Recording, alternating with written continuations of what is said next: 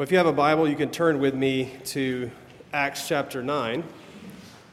Uh, in Eastertide, we continue our uh, study of select passages in the Acts of the Apostles, and today we come to uh, a passage that is no doubt familiar to many of us the conversion of Saul in Acts 9 1 to 19. I'm just going to read this entire passage um, and then uh, make a few observations about it. So, Acts 9, beginning in verse 1. Hear the word of the Lord. But Saul, still breathing threats and murder against the disciples of the Lord, went to the high priest and asked him for letters to the synagogues at Damascus, so that if he found any belonging to the way, men or women, he might bring them bound to Jerusalem. Now, as he went on his way, he approached Damascus, and suddenly a light from heaven shone around him. And falling to the ground, he heard a voice saying to him, Saul, Saul, why are you persecuting me? And he said, Who are you, Lord? And he said, I am Jesus, whom you are persecuting. But rise and enter the city, and you will be told what you are to do. The men who were traveling with him stood speechless, hearing the voice, but seeing no one. Saul rose from the ground, and although his eyes were sorry, although his eyes were open, he saw nothing. So they led him by the hand and brought him into Damascus. And for three days he was without sight, and neither ate nor drank. Now there was a disciple at Damascus named Ananias. The Lord said to him in a vision, Ananias. And he said, Here I am, Lord. And the Lord said to him, Rise and go to the street called Straight, and at the house of Judas, look for a man of Tarsus named Saul. For behold, he is praying, and he has seen in a vision a man named Ananias come in and lay hands on him so that he might regain his sight. But Ananias answered, Lord, I have heard from many about this man how much evil he has done to your saints at Jerusalem. And here he has authority from the chief priests to bind all who call on your name. But the Lord said to him, Go, for he is a chosen instrument of mine to carry my name before the Gentiles and kings and the children of Israel. For I will show him how much he must suffer for the sake of my name. So Ananias departed and entered the house. And laying his hands on him, he said, Brother Saul, the Lord Jesus, who appeared to you on the road by which you came, has sent me so that you may regain your sight and be filled with the Holy Spirit.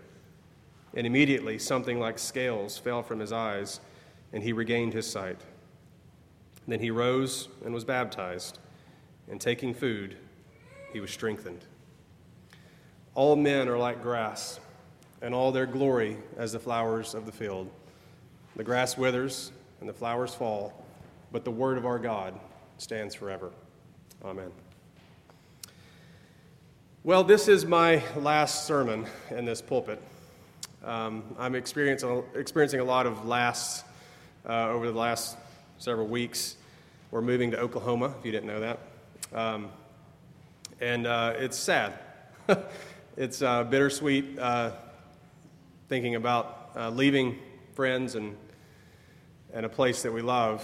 Um, and uh, it, it, you know, I had my last day of lecturing at Anderson University on Wednesday, and it's, it's, it's kind of sobering to, to realize that a lot of these goodbyes that we'll be saying um, over the next couple of months um, may be for the rest of our lives.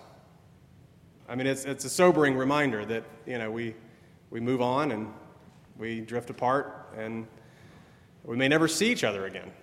I know that's kind of a sad thing to say. Hopefully, we'll see some of you again. Um, but I was having lunch with a friend a couple weeks ago, a pastor friend in Anderson, uh, who was recounting a similar story that he, um, he had experienced in his own life. He had a friend from college, I think they were getting, I think it was in college, and they were getting ready to graduate and move on and um, you know, go their separate ways. It wasn't someone that he knew terribly well, but someone he had kind of gotten to know at the very end of his college career. Um, and they were, having, they were having a meal together one last time before they were prepare, preparing to move. And um, they, they sort of had this, this, this epiphany that this was probably the last time that they ever saw each other. I mean, unless God, you know, brought them back together in his providence. But his, his friend said to him in that moment, Have a good journey. And my, my friend said that that's always stuck with him uh, 20 years later, just that idea of just how, how, how powerful that, that image is, that we'll, we, we each will journey on. Um, God, God is taking us along our distinct paths. And it's a journey ultimately for believers that ends in the same destination. I, have sometimes joked with some of my students as I'm saying goodbye. Um, I know this is kind of uh, probably not the best thing to say, but I, have been saying, well, see you in heaven. you know, uh, and I'm, you know, kidding about that somewhat. But, but of course, in a sense, that's true, right? Even if we journey on and we don't see each other again in this life, we will in the next. But that notion of a journey, uh, I think, is, is a especially powerful one. The Christian life is a journey where we are pilgrims on the way. Uh, we, we are headed to uh, the celestial city as we think about Bunyan's Pilgrim's Progress, that beautiful allegory of the Christian life. That the Christian life is a journey, it's taking us along a way, a path, a road. I think that's what this text before us is about as well. We have this dramatic beginning of a journey that the Apostle Paul sets out on as he encounters the risen Christ. And I think if I were to summarize what I, at least what I want to draw out of this text for us today, it would be simply this that the Christian life is a journey illuminated by the light of Christ and directed by his voice. I think that's what this text teaches us. The Christian life is a journey illuminated by the light of Christ and directed by his voice. And so I want to focus on uh, three simple words three common nouns that emerge out of this text that will guide our own journey through this text the way, the light, and the voice. So, first, the way.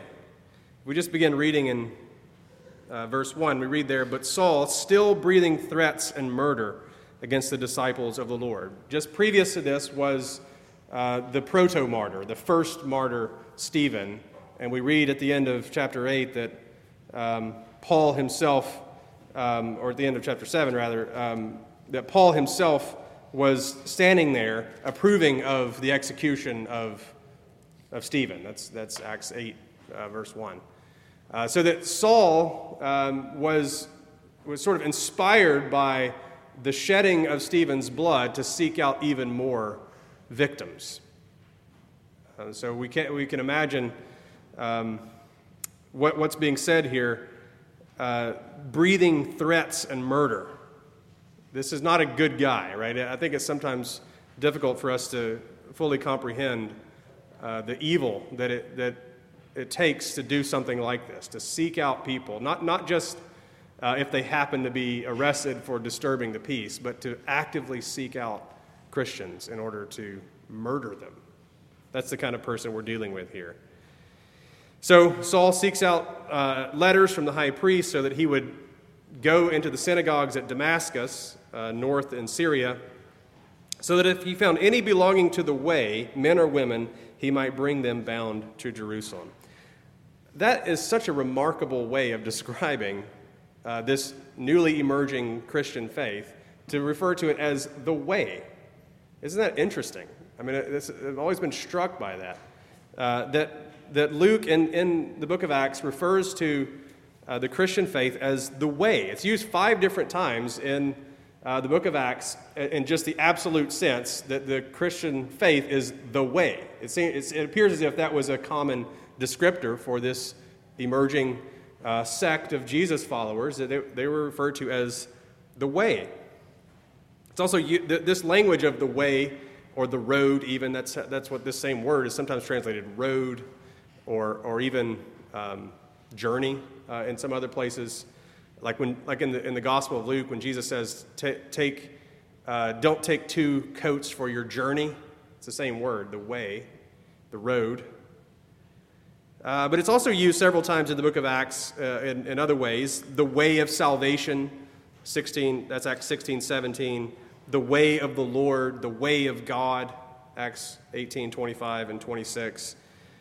And of course, as we think about not just in the book of Acts, but again back to Luke's gospel as well, the, this notion of the way or the road is a fairly prominent feature in uh, Luke's writing. So, so if, you know, if you're familiar at all with the structure of the gospel of Luke, one of the key turning points in the gospel comes at the end of chapter 9 when Jesus um, turns his face like a flint to travel to Jerusalem. And so, really, the, the, the, the, bulk of Luke's narrative is Jesus on the way, on the road to Jerusalem where he will be crucified. And others are, are, are sort of joining along with him on the way. Uh, and he's calling them on the way to suffering and glory. So that's really a part of Luke's broader theology, is conceiving of what it means to be a follower of Jesus is to join him on the way. But here in, in Acts uh, 9, it, it's interesting, even more interesting, that the, the disciples, the Christians, are, are those who are of the way. That's, an, that's another interesting layer of meaning here. It's not just that they are on the way, but they belong to the way, that they have been possessed by, laid hold of by the way. We might think here of what Jesus says in John 14, 6. I am the way, the truth, and the life. But it is interesting to me that of those three, the way, the truth, and the life, it was the first one, the way, that caught on, at least in these early years of Christianity, as a descriptor for the Christian faith. That it was referred to as the way. Now, I'm not trying to pit the three against each other. Of course, Jesus is all of them the way, the truth, and the life. And even in the context of Acts, the way has a truth that leads to life. I mean, if you think about um, uh, Priscilla and Aquila take Apollos and instruct him more accurately in the way of the Lord. So the way has a set of doctrines or beliefs, a, a faithful deposit of teaching that accompanies it. It's not just about doing stuff, but it is also about believing stuff as well. But it is interesting that the, that the, the tenor, the tone, the, the emphasis is placed on the Christian faith as a way, as a way of walking. Um, you know, sometimes we will ask each other, uh, at least in, in certain contexts in, in evangelicalism, how's your walk with the Lord? Because, of course, that becomes a prominent theme in, in Paul's writings as well. Uh, walking in step with the Spirit, walking on the way. How's your walk? The Christian life, again, is a journey. It's not just about standing still and checking off certain doctrinal boxes but it's about joining Jesus on his mission. I just think that we need to re emphasize that in churches like ours, right? Churches like ours who have a high view of doctrine, who have a high view of the Bible, who have a high view of truth and orthodoxy. Uh, a, high, a high premium is placed on believing the right things, and rightly so. Okay, I'm not, I'm not trying to say we should diminish doctrine so that we might emphasize ethics. Don't, don't misunderstand. Jesus said, I am all three the way, the truth, and the life. But I think in our context, very often we sometimes miss that the Christian faith is, as, as, as emphasized in the New Testament, is as much of a way as it is a truth. Do, do you see the point? That Jesus is calling us to follow him. That's what it means to be a disciple. We, we are learners in the school of Christ, and you, we're not going to a school building, but we're joining him on the journey. We're joining him on the way. The Christian life is a way. We belong to the way. So let me just ask you that same question that often gets asked in um, college small groups How's your walk? How is your walk? Are you walking daily with the Lord? Are you loving as He loves? Are you serving as He serves? Are you showing compassion the way that he showed compassion. Basic Christianity is about following Christ, it's about belonging to the way.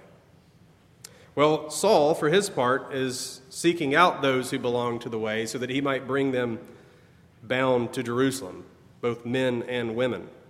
We read here in verse 3 Now, as he was on his way, Paul was on his way, he was walking along his road. He was headed on his way toward the destruction of more Christians. And again, I think it's, it's sometimes, um, we're so familiar with this story that it's sometimes difficult for us to, to really appreciate how wicked Saul was in what he was doing. Saul himself refers to himself as the chief of sinners, right? The, the, just think about these words from 1 Timothy 1. The saying is trustworthy and deserving of full acceptance that Jesus Christ came into the world to save sinners, of whom I am the foremost. But I receive mercy for this reason, that in me, as the foremost, Jesus Christ might display his perfect patience as an example to those who were to believe in him for eternal life. I think sometimes we might be tempted to think that's kind of an overstatement, right? Isn't, isn't this kind of hyperbole? Paul's saying, I'm the worst, the foremost, the chief of sinners. But think about this for a moment. What Paul is doing here is essentially state sponsored terrorism. Right? He seeks out letters from the chief priest to go and have Christians arrested and murdered. Right? If you heard a story today of, uh, let's say, a, an especially notorious member of ISIS uh, who was systematically seeking out Christians in order to bind them, take them to prison, and murder them, we would think that's a person who's pretty far from the Lord. Right? That's who Saul was. At the very beginning of the Christian faith, at the very origin of this burgeoning movement, Paul is seeking to snuff it out. Again, by a kind of state sponsored terrorism. This guy is, is seeking to be a serial killer, right? We sometimes get fascinated by serial killers, right? Uh, and we, we recognize this unique form of evil that is, is found in these who want to seek out the murder of multiple people. Well, eh, well, imagine that this is someone not, not only who has that kind of bloodlust, but is seeking to stamp out faith in the one true God and in his Christ, who lived and died and rose again for the salvation of the world. That's who Saul was. So when he says he is the chief or the foremost of sinners, that's not just a rhetorical flourish to say, hey, I'm pretty bad too, guys. You can be saved too because I'm pretty bad. No, he was and, in a, and in a very real sense, the epitome of someone who is as far away from Jesus as you could imagine. He's on his way, literally, to kill more Christians. But that's when Jesus shows up and puts him on a new path. This language of the way continues throughout the passage. We read in verse 7 the men who were traveling with him. So, again, this notion of, of traveling, of a journey, uh, and then in verse 8, they uh, led him by the hand. Again, there's this kind of notion of journeying on. And then as we move down to verse 11, uh, this vision to Ananias, the Lord said to him, Rise and go to the street called Straight. That can't just be an accident, right? That's not just like an incidental. It just so happened that the place where Saul went was a place called Straight Street. Saul's way was crooked. Saul's way was, was opposed to Christ. And Jesus takes him off of that way and puts him on a straight way. I don't think that's reading too much into what's being said here. He's in a place called Straight Street. Saul found himself on a crooked path leading to destruction, but Jesus puts him on the straight path leading to life. And as we'll see in the next two points, the journey is, get, is still going to be difficult. It's not like the straight street is, is um, just whistling along and no, no troubles, no suffering. No, it's going to be difficult, and it's not going to happen all at once. It's a pilgrimage. But it begins, this way, this street called straight, begins with an encounter with Jesus that radically reorients our lives. One of the things, the, the main points I think I take away from this text, and it's, and it's fairly obvious, that Jesus can save anyone. There's no one too far from the mercy of Jesus. I know that sounds like cliche, and that's something that we probably would all affirm. But do you really believe it? Do you really believe that Jesus can save anyone? You know, there have been some serial killers on death row who have had conversion experiences. Jeffrey Dahmer, for example, supposedly had a conversion experience in prison, became a born again evangelical according to his testimony. How does that sit with you? I think if we're honest, most of us would say, yeah, right. Yeah, here's a guy who committed atrocities that are unthinkable. And it's convenient now that in prison he would try to get things right with the Lord or profess to be a Christian. I think most of us are scandalized by the very notion that someone like Jeffrey Dahmer could become a follower of Jesus Christ. I don't know Jeffrey Dahmer's heart. I don't know the state of his heart. Maybe he was. Um, maybe, maybe it wasn't sincere. Not, I don't know. I'm not, I'm not God. God will judge that. But my point is just to say the, the very notion that someone like Jeffrey Dahmer, a serial killer, could be converted by the grace of Jesus Christ is scandalous even to Christians. Because we think somebody's got to pay. Someone has to be punished for sin. Sinners must be punished. Those sinners. Not, not this sinner, right? Those sinners have to be punished, or that notorious sinner has to be punished. Even Christians are scandalized by grace. But Jesus can take a notorious sinner, a serial killer, as it were. And in the, in the, very, the very act of them seeking out more to murder, Jesus reorients his life and makes him the chief of the apostles to the Gentiles. Jesus can save anyone. Jesus can take anyone, no matter what path they're on. Jesus can take anyone and put them on straight street. I wonder if we really believe that. Well, a second uh, word I want to highlight here is the light. We see that uh, back in verse 3. Now, as he went on his way, he approached Damascus, and suddenly a light from heaven shone around him. This made me think of Luke chapter 2, uh, the story of the shepherds at the Nativity, and the glory of the Lord shone around them. And in both cases, both with the shepherds and here with Saul, the light terrifies those who saw it. And in this case, in Paul's case, it blinded him. And just as the, the theme of the way kind of runs throughout this story of Saul's conversion, so also the themes of light and sight are kind of a, a, a theme that's woven throughout this text. When, when Saul first sees the light, it blinds him. Look again in verse 8. Um, there we read Saul rose from the ground, and although his eyes were opened, he saw nothing. That's, that line stood out to me as well. His eyes were opened, but he saw nothing. I think that's a piercing description of so many who are almost converted. Open, but blind eyes. It didn't happen all at once for Saul. Uh, his, his process of conversion kind of comes in stages. Uh, he, he has this initial encounter with Jesus, but his eyes are still blind, open but blind. And it's only when Ananias comes and lays hands on him and he receives the Holy Spirit, we read uh, later in the passage, that something like scales fell from his eyes and he regained his sight.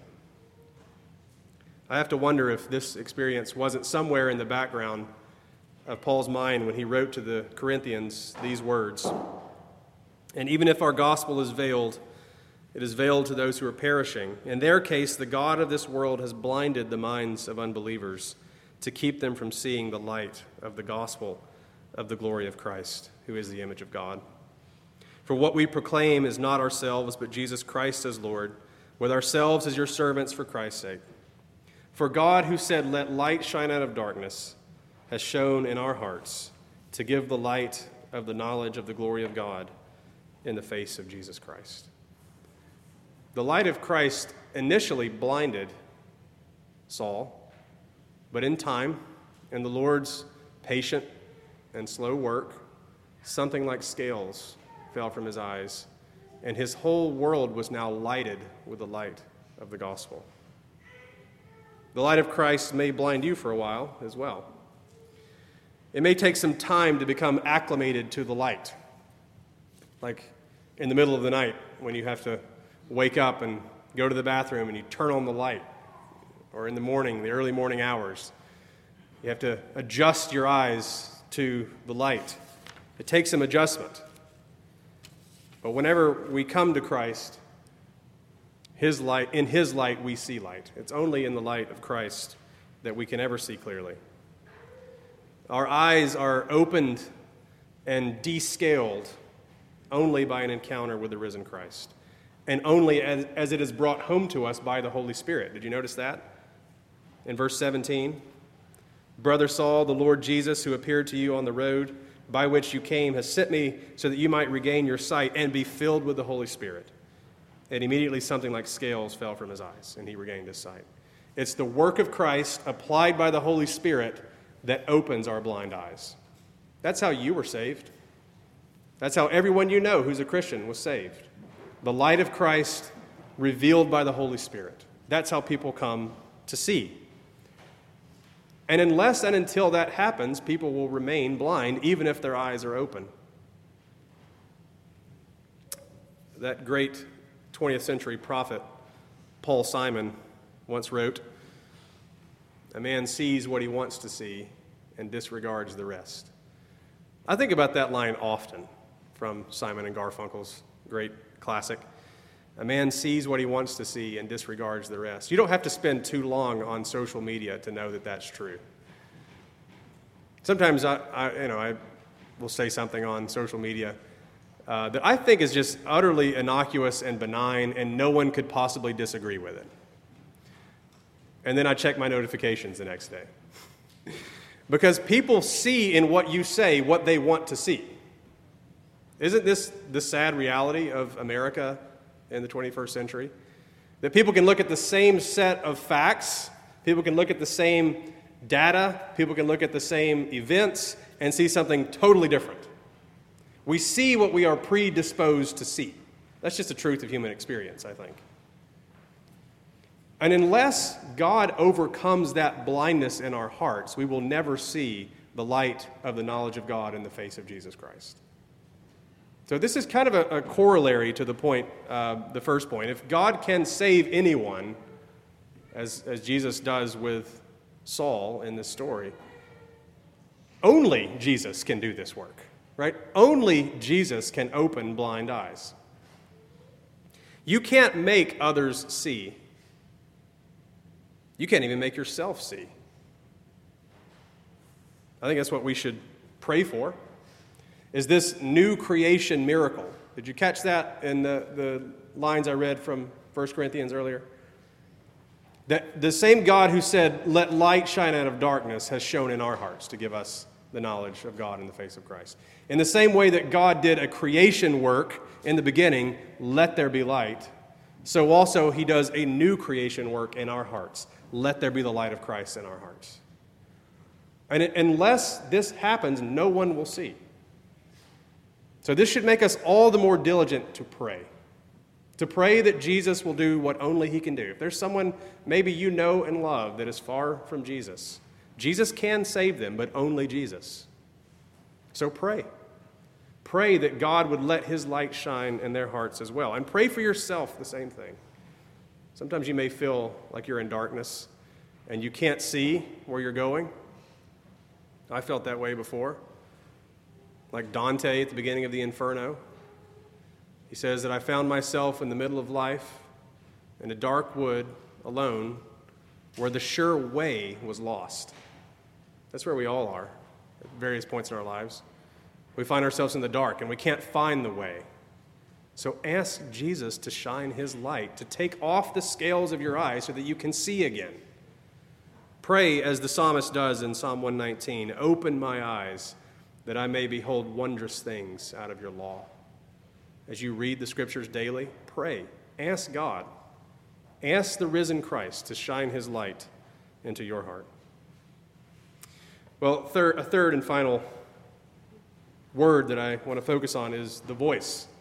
Not only the way and the light, but also the voice. We see that in verse 4 And falling to the ground, he heard a voice saying to him, Saul, Saul, why are you persecuting me?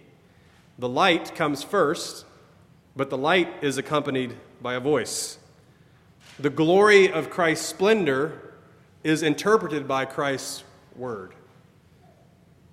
And Jesus calls him by name Saul. Saul. He does the same thing for Ananias as well. The first words out of Jesus' lips to Ananias are Ananias. He calls us, he calls us by name. Jesus says, Why are you persecuting me? And again, he says it in verse 5 I am Jesus whom you are persecuting. Saul is persecuting Christians, but Jesus sees that as a persecution of himself. To persecute Christians is to persecute Christ, because Christ and his body are one. The head and the body are one. And of course, that is a, a, common image for the church throughout Paul's own writings the church as the body of Christ. And I would submit to you that that's not just a metaphor. When the New Testament refers to the church as the body of Christ, it's not just a kind of pious sentimentalism to say that Jesus really likes us. And it's in that sense that we are his body. No, in the eyes of God, the church and Jesus are covenantally one. This is how you become saved, is because God sees you as a member of Christ's body hidden in Christ. So that when God sees you, he sees Christ. When God sees you, he sees not a notorious sinner, but he sees the very righteousness of his Son. The church and Christ are one body. In a real covenantal sense, Christ and his body are one. It's not just a, a kind of sentimentality. Of course, this is exactly what Jesus says in the parable of the sheep and the goats. Remember the story of the sheep and the goats? The sheep who had um, given a cup of cold water, who had visited those who were in prison. Jesus says, As much as you did it to the least of these, my brothers, those who belong to Christ, those who are members of the church, you did it to me. You do it to the church, you do it to Christ. And likewise with the goats. And as much as you did not do this to the least of these, my brothers. You did not do it to me. And I, I, I, am convicted by that every, every time that I slander or gossip about or insult another believer behind their back. Think about the ways that you are persecuting Christ by slandering his body. Now, I'm not suggesting that there is not a place for a rightful critique of the church right? I, I think it's a mistake to think that this means we can never criticize what the church does. Sometimes the church does things that are evil because the church, while the church belongs to Christ and is one body with Him, the church is not Christ, right? There is a distinction that we can make because we do many things that defy the will of Christ. And so the church is not above critique, but the church does belong to Christ.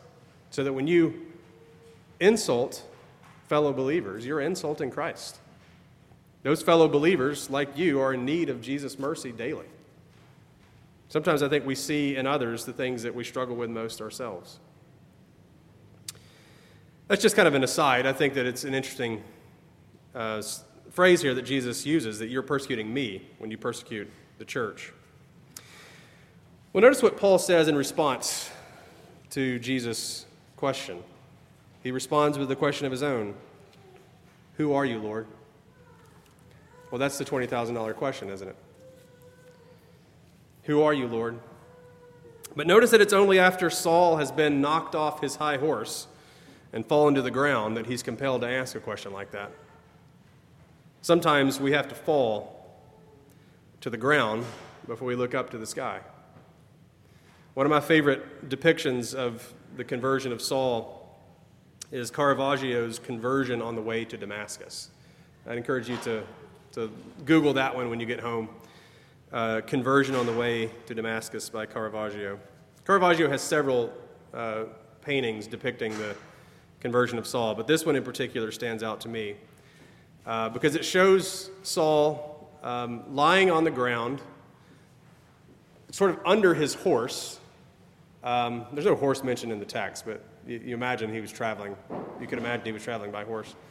But he's, he's, he's, he's, he's fallen to the ground underneath his horse with his eyes closed and his hands outstretched almost in worship. It's almost as if he's receiving his conversion, receiving the light with his arms.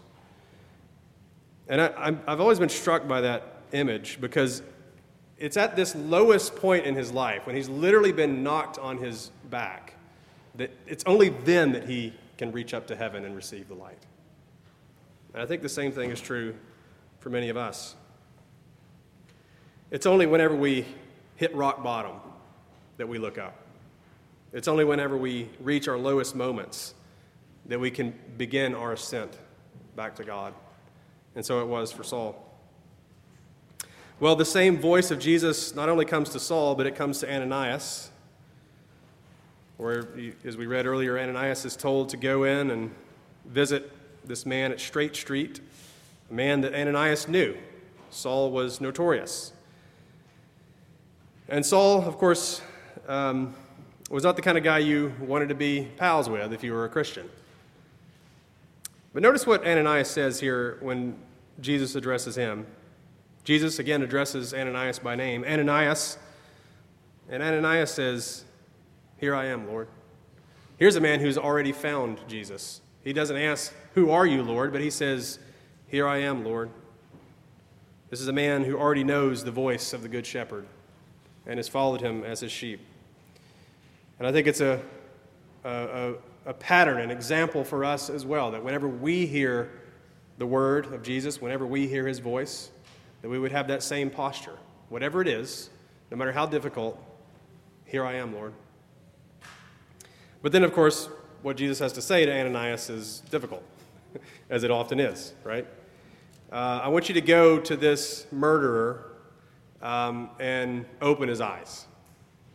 And Ananias is like, well, again, I know this guy. We, we, we've heard of this guy. He was there at the martyrdom of our brother Stephen. Um, are you sure that this is what you want me to do? And then, of course, Jesus says, yes. This is the one I'm going to use to take the gospel to kings and to the Gentiles and to the children of Israel. And yet, he too is going to suffer many things for the sake of my name. Sometimes God calls us to minister in dangerous or uncomfortable situations. Sometimes it's literally dangerous for Christians to speak the name of Christ. And I think we ought to think often here of our own brothers and sisters around the world who are persecuted for the sake of the name, for the sake of the way. There are still people today who are being persecuted for belonging to the way. And we need to think of them often and pray for them often. And God may be calling some of you to dangerous places to testify to the name of Christ. I think we sometimes don't issue this call enough. That God may be calling some of you to leave the comforts of family and friends and home to take the gospel to very difficult places.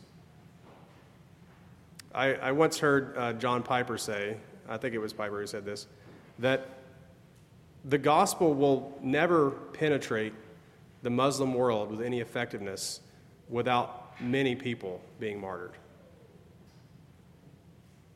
That's a sobering thought. There are places in the world that will never be reached for Christ unless people are willing to die, unless people are willing to risk what Ananias thought he was risking in this moment take the gospel to a hard and dangerous place. For most of us, though, God is calling us to something less dangerous than that, right? If we think about our persecuted brothers, it sort of puts in context whatever discomfort or fears we might have in sharing the gospel with our friends and neighbors here in the comforts of upstate South Carolina, right? Um, but God may be calling you to some difficult conversations that will cost you something. It may cost you a friendship, it may cost you comfort, but we ought to have this same response as Ananias to say, Here I am, Lord. Just as Isaiah said, Here I am, Lord, send me.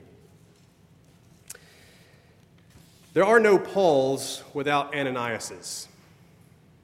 It's only Jesus who can save, but he uses us to do it. He used Ananias to open Saul's eyes, to give him the gift of the Holy Spirit. So will you go as well?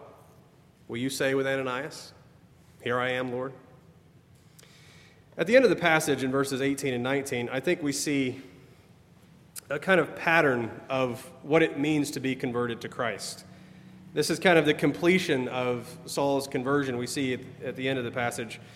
Um, after Ananias says, Regain your sight, be filled with the Spirit, immediately something like scales fell from his eyes, and he regained his sight, and then he rose and was baptized. And taking food, he was strengthened. It's an interesting sequence of events, right? Uh, having heard the word from Ananias, his eyes were opened, he regained his sight he rose, was baptized, ate food, and was strengthened. I think often in the book of Acts, when we read about eating food or breaking bread, it's legitimate to see that, I think, as a reference to the Lord's Supper. It may not be in this case. I'm not, I can't say for certain. Uh, Saul had been fasting for three days, as we read earlier in the passage. But I do think it's, it's consistent with the pattern that we see in the New Testament. This is the same way we are all brought to Christ. Our eyes are opened, we're baptized, and we eat the food of Holy Communion. And it's through that, through those, those uh, practices, that we are strengthened. The way that God wants to strengthen you is exactly how He strengthened Saul to hear the word, have your eyes opened, to be baptized, and to eat. That's the pattern that we see of Saul's conversion here. So, if, just to close, I, I want to bring together a few points of application, kind of restating what we've already said um, throughout the message. But just three simple points of application. Number one, pray and evangelize with confidence because Jesus can save anyone, even the chief of sinners. Pray and evangelize. Do you? Do you share the gospel? Do you pray for unbelievers? Pray and evangelize with confidence because Jesus can save anyone, even the chief of sinners. Number two, daily seek the light and voice of Christ in His Word. Daily seek the light and voice of Christ in His Word. I know that may sound obvious, but do you? Do you seek Jesus' light and Jesus' voice by daily meditating on Holy Scripture?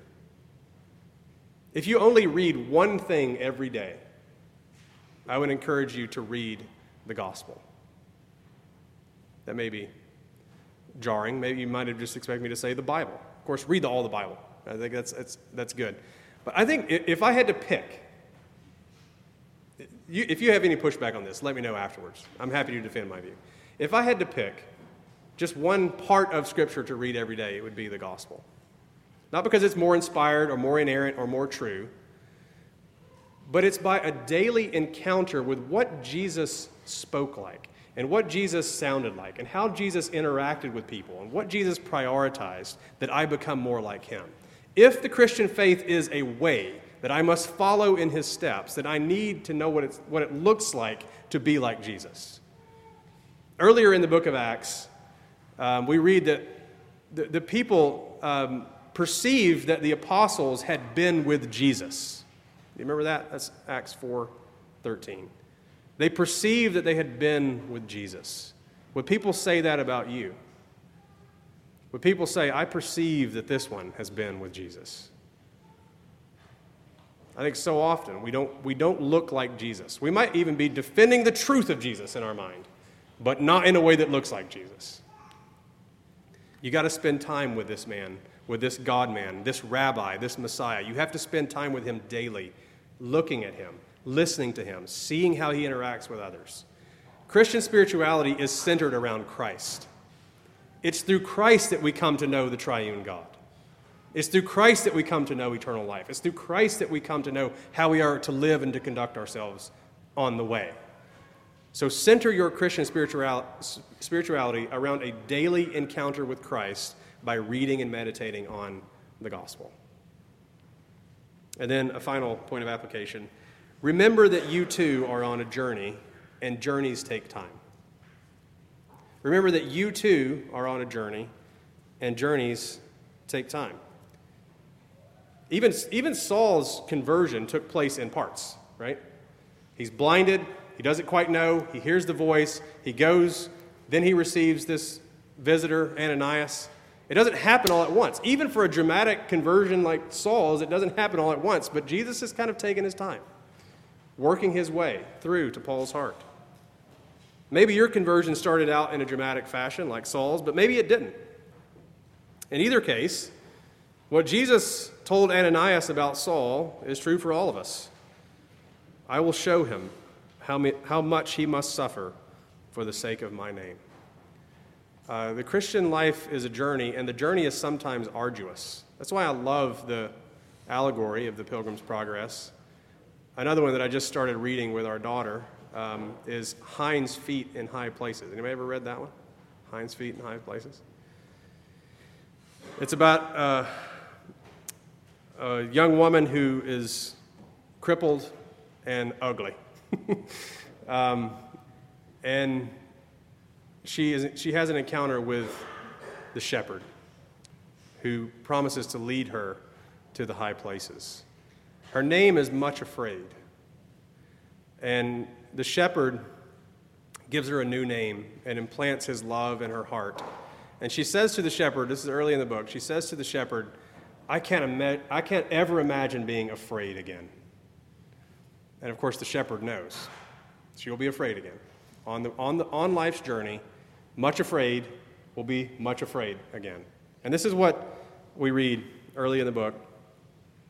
The shepherd knew her through and through in all the intricate labyrinth of her lonely heart, far better than she knew herself. No one understood better than he that growing into a new name is a long process. I think all of us who have been Christians for any amount of time could testify to that. Growing into our new name in Christ is a long process. So just be encouraged today, wherever you are on this journey. The journey takes uh, many twists and turns and many ups and downs. Um, and again, whether your journey started like Saul's or not, um, it's going to be long and suffering. But the journey ends in the high places. The journey ends in the celestial city. And so I'll end where I began. Have a good journey. Let's pray.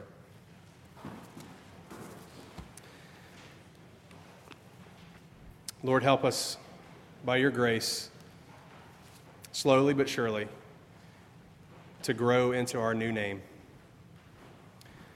Jesus, lead us daily as our good shepherd and take us at last to the high places. In your name, amen.